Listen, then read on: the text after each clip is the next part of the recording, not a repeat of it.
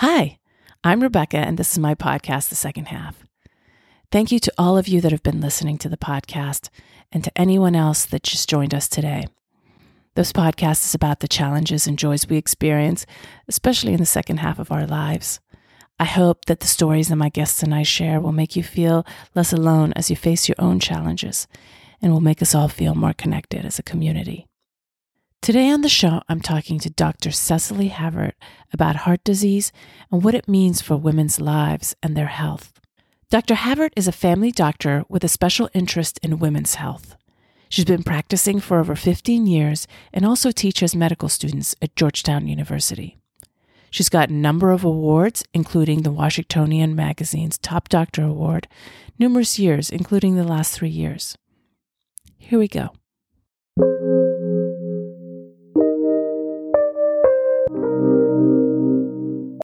Hi, Cecily. Thanks for joining me today. Hi, thanks for having me back. I thought today we could talk about heart disease. I know it's not something a lot of us think about that much, but it's an important issue, especially for women, I understand. It is, and it's probably something we should think about a little bit more. Right. Yeah. What is exactly heart disease? Well, uh, if we want to go back to the basics, uh, you can think of the heart as a muscle. I think we all understand that that's what the heart is. It uh, circulates the necessary nutrients, uh, oxygen through our body, uh, gets blood into our brain, gets blood into our uh, our vital organs. So y- you could think of it as sort of the central the Operator? the, operator exactly of our body. It's it's it's a machine. Um, and what heart disease is is when that heart when that muscle starts not to work as well. And one way i like to think about the heart is um, you can think about it as having a plumbing system and you can think about it as having an electrical system. So we can talk about the plumbers and the electricians. Uh, the plumbing system of the heart we'll talk about that first but the plumbing system of the heart is probably the one we think about the most. Uh, coronary arteries that those are the blood vessels. You can think of those as the pipes that supply the heart with blood and with nutrients.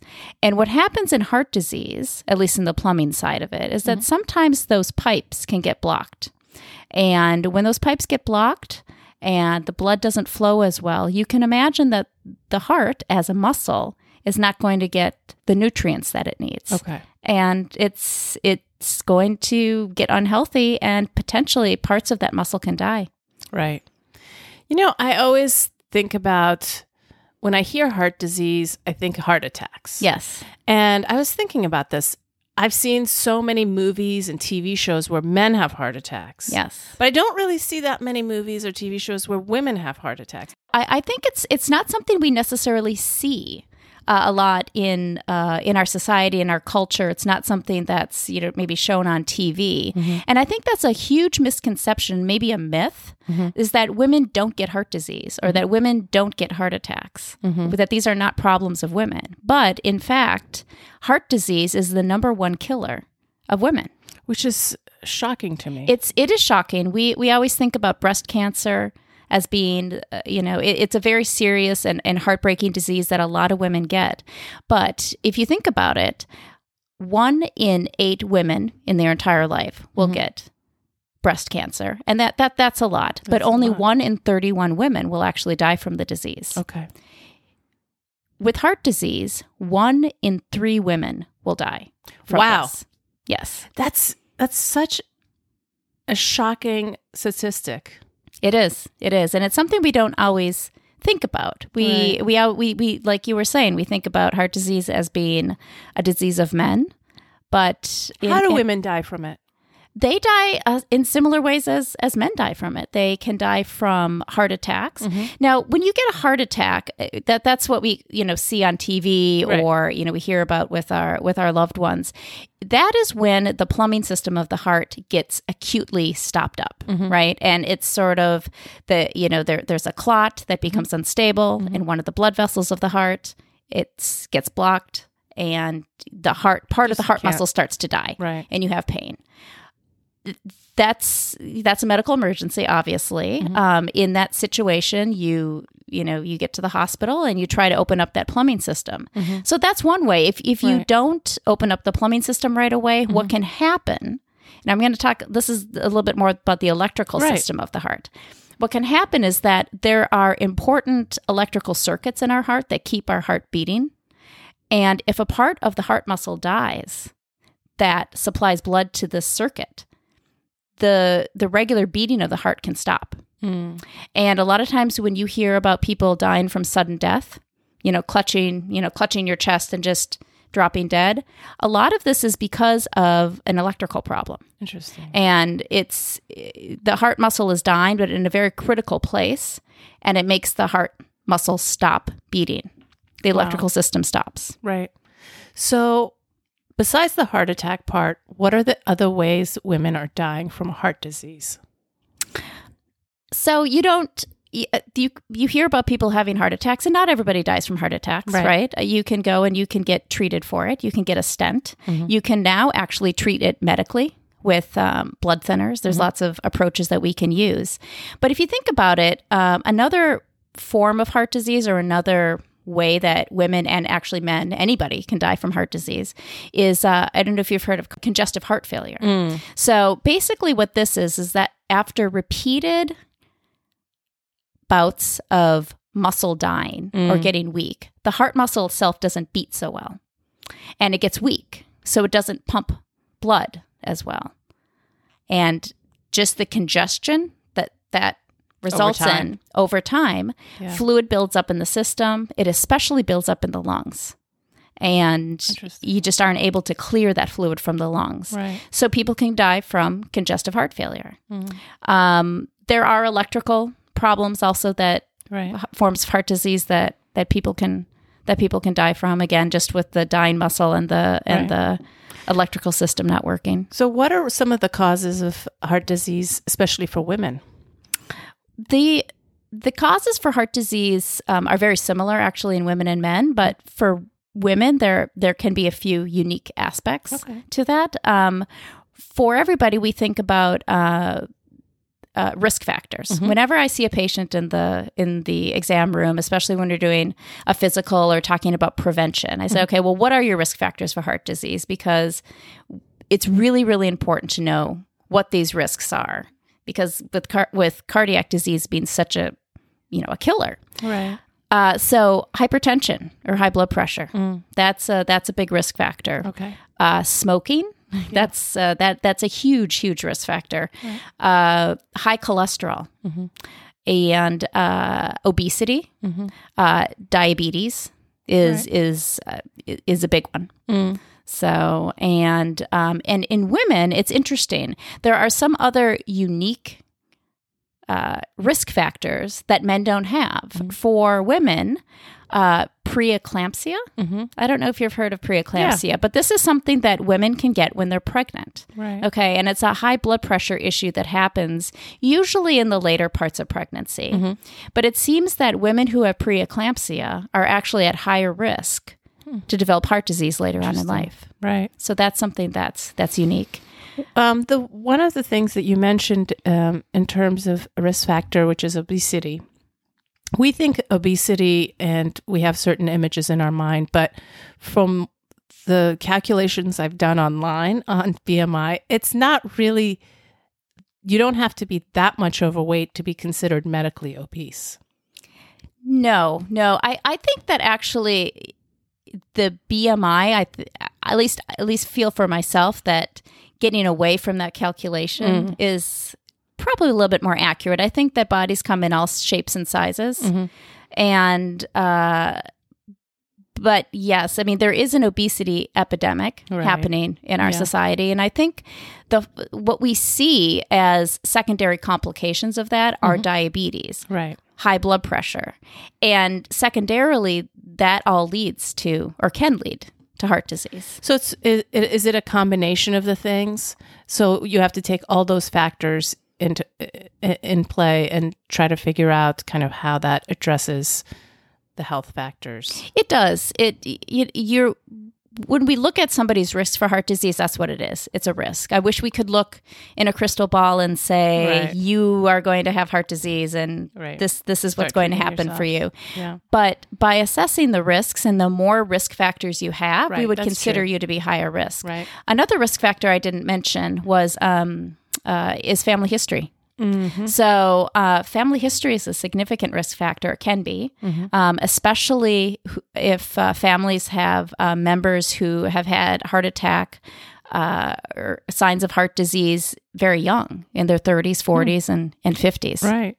Just like um, kind of a lot of medical conditions that you go in and yeah, um yeah. The weight thing is something that I've struggled with a lot in my life, so it's something that I really want to pay attention to as um, I approach menopause because um like we talked about in our menopause Yeah. episode, Yes. um, you had mentioned that once you go through menopause, uh, your risks of getting heart disease increase. It does. That is another. That's another thing that that it puts women at slightly increased risk is is going through menopause. Our our risks of heart disease actually before menopause are a little bit lower than men. However, hmm. after menopause, our risk factors or our risk for heart disease equals out a little bit. Interesting. Yeah, and if you think about it, also women tend to live a little bit longer than men. Right. So we're in a period, you know, we're we're longer in a period where Right. we're we potentially at higher risk for heart disease. And does So, that have to do with the estrogen going down after menopause? so a lot of it is uh, that our estrogen levels do go down, Oh. and uh, that when we're younger tends to protect us from heart Mm. disease. We feel. There's other factors too, but it's interesting too because you can look at uh, cholesterol of a woman before menopause, Hmm. and then say they go through menopause five, ten years later, check their cholesterol, and their levels will be much higher. So estrogen tends to be protective, Mhm. uh, especially for the bad types of cholesterol. Yeah. Menopause doesn't sound great. I'm just No, going to tell no, you right now. there's a, there's a lot of it. You know, I feel like we've been talking a lot of you know a lot of doom and gloom Yeah. associated with heart disease, and yeah, you know, it's it's a scary it's it's a scary mean, ju- disease, but Right. Just the numbers that you mentioned really opened my eyes to um, kind of looking into this more for myself. I think until now, it's just, you know, the physicals happen. And, you know, as long as you don't have a lot of big risk factors of, of a, you know, uh, of the big ticket items in, in terms of health. But as, as I'm approaching menopause and a lot of women go through menopause, I don't know if we're having that conversation. If one in three women are dying from heart disease, that's a tragic amount of women it is it is that are dying. That and can we prevent heart disease? And how many of those factors can we work on that that and are that's not? You know, Yeah, and that's what the the the big take home point that I'd like to have from this talk is that there's a lot that we can do in order to, pre- to prevent it. Uh, not there are some factors that we can't control, genetics, um, age. That's another thing. I wish we could control age and turn the turn the clock back, but that's not something we can control. But there are some things that we can control. Uh, we can control. Uh, in some ways, uh, our weight. Challenging, Yeah. not always the easiest thing. However, exercise and choosing the right types of foods and lifestyle. Uh, another uh, risk factor that I, I'd like to mention here, and I think this is a good time to put it in, is stress right? um, anxiety, depression. Uh, this especially seems to impact women a little bit more than men Hmm. that we've seen. That the impacts of uh, that mental health tend to increase women's risk risk for heart disease a little bit higher than men. So this is also something that that we can work on. So, is it a good idea to um, not just address mental health, but really use the tools out there? A lot of people are afraid of um, not just reaching out for therapy, uh, but also asking about medications because there's there's still a real taboo about taking medications for mental health. If one of the risk factors for heart disease is stress and depression, and one in three women are dying from heart disease, and all those factors that we can control one of them really should be hey, it's more important for you to live. So ask for help. Go get the treatments you need, whether it's medication or therapy or you know any any tool that you're using to decrease stress um, without feeling ashamed or embarrassed. Absolutely. I think that having also a good relationship with your primary care doctor Right. is is really important because a lot of times we if one of the risk factors is high blood pressure or high cholesterol, there's a lot of women and, and men, everybody that that are walking around and they don't realize that they that they have these issues. Right. And that's why it's important to schedule a regular visit. You know, when we're when we're younger and we don't have symptoms and I can't tell you how many people, you know, have said, "Well, I never get sick. I'm healthy, so I don't need to see a doctor." Right. And in fact, you know that that's great that you feel well at this moment. However, there can be a lot of issues uh, lurking in the shadows that are highly preventable, and that we can, if we can get in early and turn Right. them around, it can be really helpful.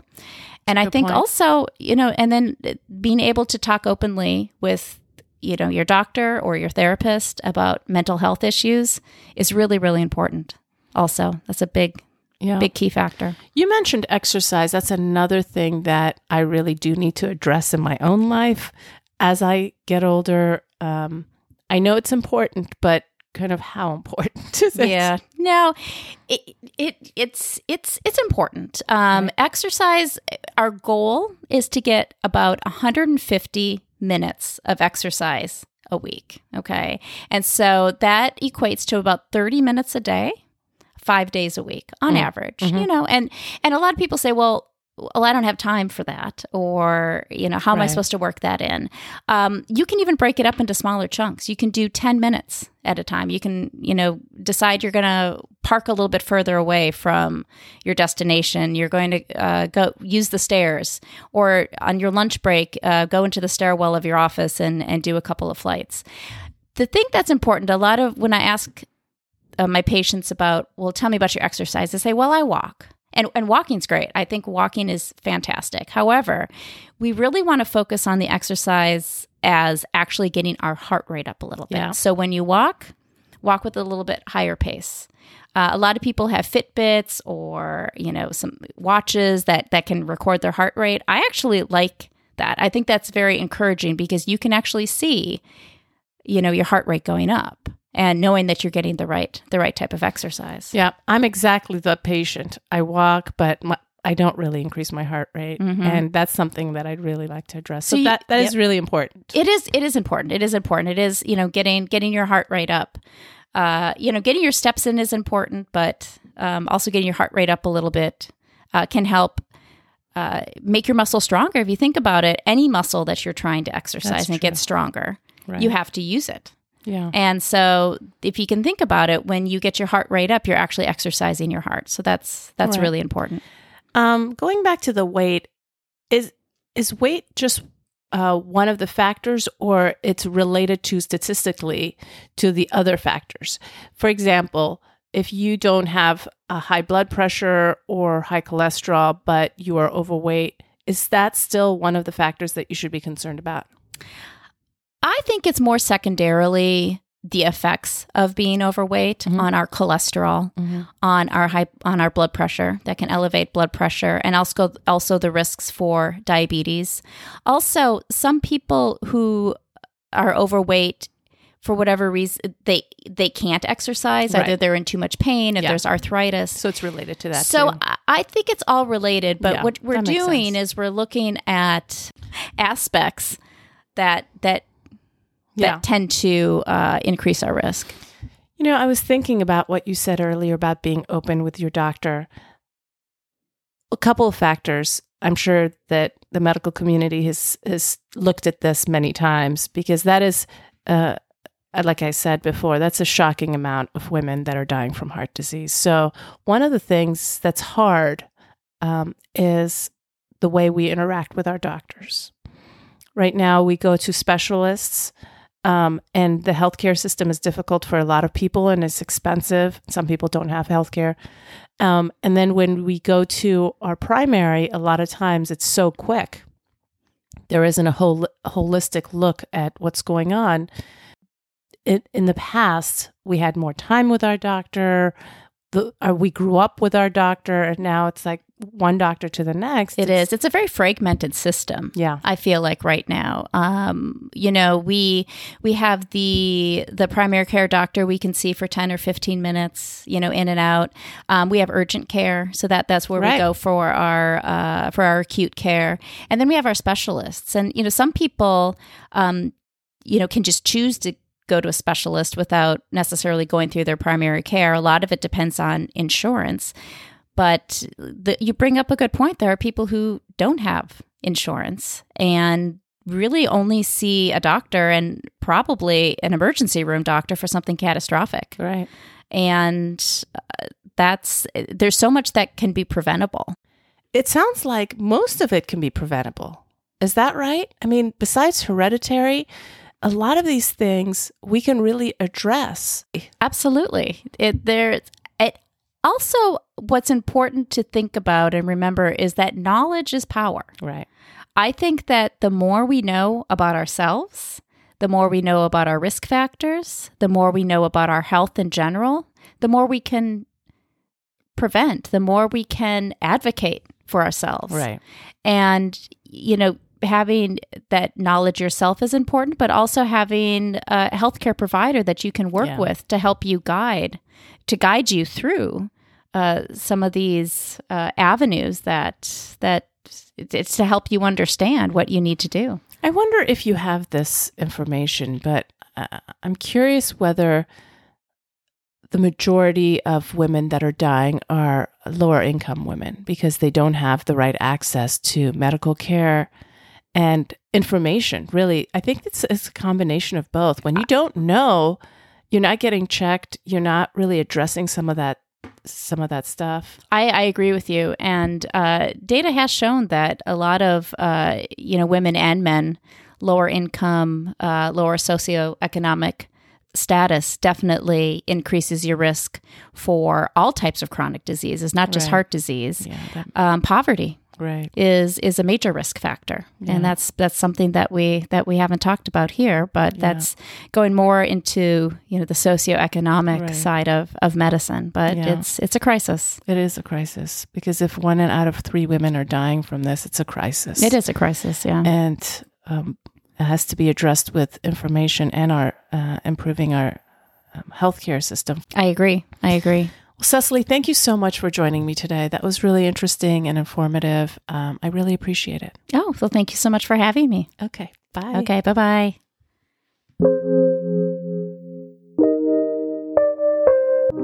Hi.